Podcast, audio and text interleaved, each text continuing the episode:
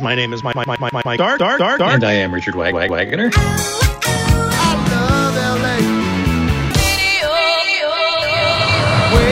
We're back. Do exactly as we say and no one gets hurt.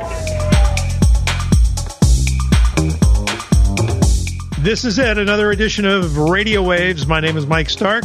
With Richard Wagner. And this week, we, as we do every week, we look at Richard's column for the week. Yeah. Interesting column. We're going to start, though, with uh, the feedback that's in your column from last week's column, where you uh, talk about the history of KHJ and KFI, and that was that was fun talking about it last week on the podcast as well. But you did get some feedback on both of those uh, those remembrances. Yes, yes. One of them from one of the instrumental people behind the original Boss launch of KHJ, Betty Brenneman, the music director. Oh, right. Um, and she will not really take credit. I mean, she'll kind of uh, reluctantly admit, yeah, okay, I kind of did something. And, but she always defers to everyone else. She was part of the cog that was KHJ under Ron Jacobs and the others, and she loved working with Ron. So she basically said, Thanks for reminding me how privileged and blessed I was and am to have participated in those glorious, fun filled, nervous, energized, over the top, busy days, and the opportunity of working with some of the most talented radio people who ever graced the airwaves and she goes on to mention you know everyone not even just the on-air people not just programming everyone you know the engineers the behind the scenes even the salespeople were in on it Yeah, it was a consolidated effort. Uh, That is absolutely for sure. But radio in general was a lot more consolidated Right. in an effort. There was more of a, a team feeling in uh, radio gone by than there is today when you're dealing with these corporate operations where things are run from some other city sometimes, and it just they, doesn't. they take feel- it for granted they're Yeah. living off radio's past really when you think about it a lot Yeah. of them are just not doing it Yeah, exactly. All right, but the main part of your column, uh, first of all, I think you have finally given up the platform of radio for the platform of TikTok, because this story Well, TikTok came radio. to you came to you from TikTok. Tell me, Yeah. tell me about the story. Well, it actually it was just because I happened to be watching a TikTok and I never knew the the history of Carney's and that the guy who launched Carney's, which is the railroad car that sells chili burgers and hot dogs and more, uh, and I think uh, frozen dipped bananas or whatever it is, uh, up on uh, in Hollywood on the Strip, as well as one somewhere in the Valley, right? Uh, Yeah. Burbank or something like that. They used to. I don't know if they still Yeah. do, but they did. Yes. Anyway, um, the the guy who started it was a radio guy.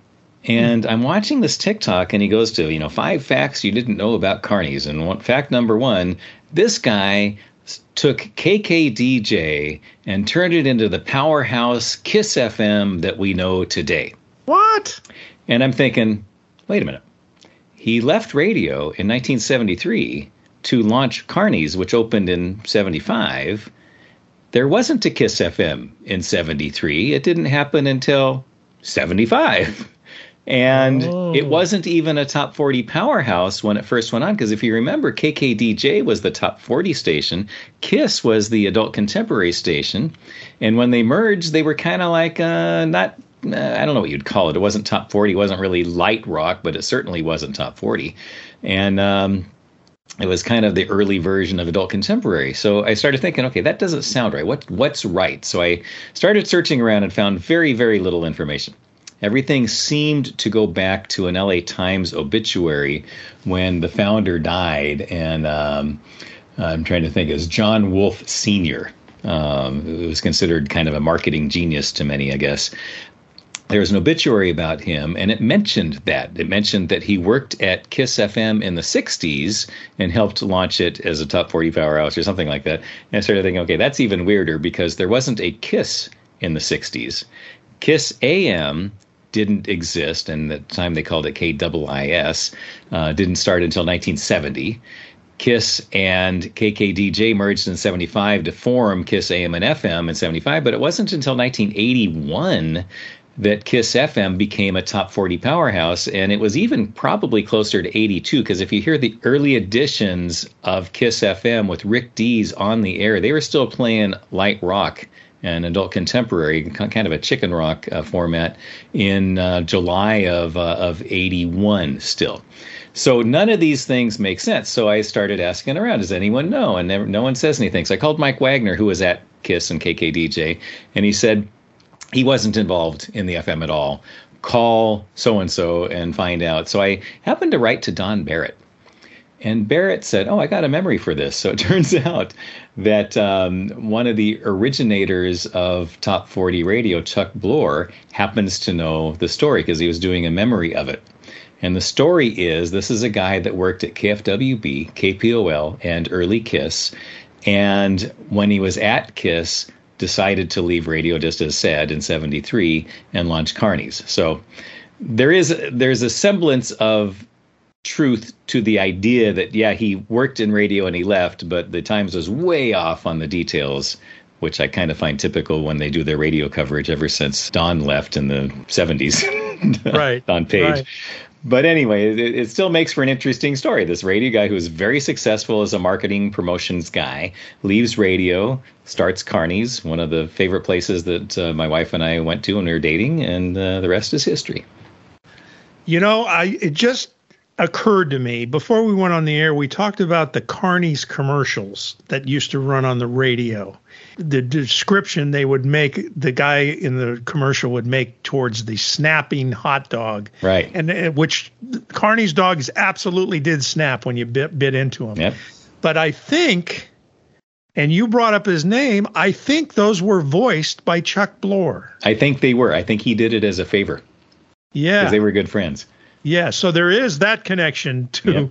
to radio as yep. well. So that that's really uh, an interesting story, almost a uh, uh, something that could be turned into a podcast. It sounds like you right. know a whole series of uh, uh, things that that this guy was involved with, which is amazing. Right. So anyway, and you right, mentioned, well, yeah, he's not a radio guy, but he's a TV guy. You mentioned Snoop Dogg has a hot dog stand in Long Beach. Oh yeah, yeah, yeah, yeah, yeah. Went there not too long ago. It's excellent. This has nothing to do with radio, uh, except that Snoop's songs get played on the radio occasionally. Exactly, that's Some true. of that's them true. do. There's the connection. and amazing hot dogs. They're all out throughout Southern California. We don't get paid by them, but uh, you should check them out. There's one in Long Beach and one in Downey. And the woman at the store told me there's one in Vegas, but there's some others.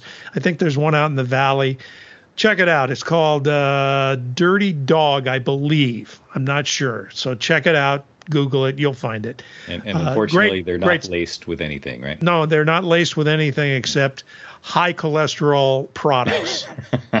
so. anyway, anything else going on, or is it not slow? much? It's a quiet time. Okay, well, we will return next week with another exciting episode of Radio Wave.